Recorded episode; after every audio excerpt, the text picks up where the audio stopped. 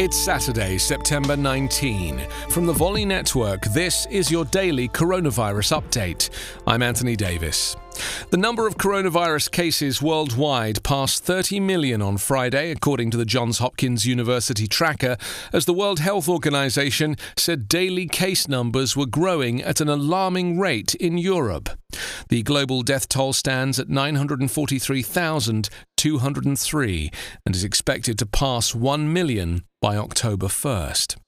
The US accounts for more than 22% of global cases. The Democratic presidential nominee, Joe Biden, criticized Donald Trump's handling of the pandemic as close to criminal, in particular, Trump's supposedly intentional downplaying of the severity of the virus. Biden also questioned Trump's claims on a vaccine. I don't trust the president on vaccines, he said, adding that he trusted Dr. Anthony Fauci, the leading US infectious diseases expert sidelined by Trump. If Fauci says a vaccine is safe, I would take the vaccine.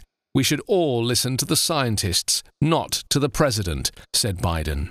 Reports emerged late on Thursday night that guidance about coronavirus testing posted last month on the website of the CDC was not written by the agency's scientists and was posted despite their objections. Meanwhile, the World Health Organization warned of alarming rates of transmission of COVID 19 across Europe and cautioned countries against shortening quarantine periods.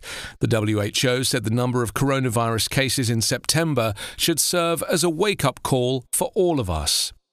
The current number of tested US coronavirus cases has increased to 6,925,941.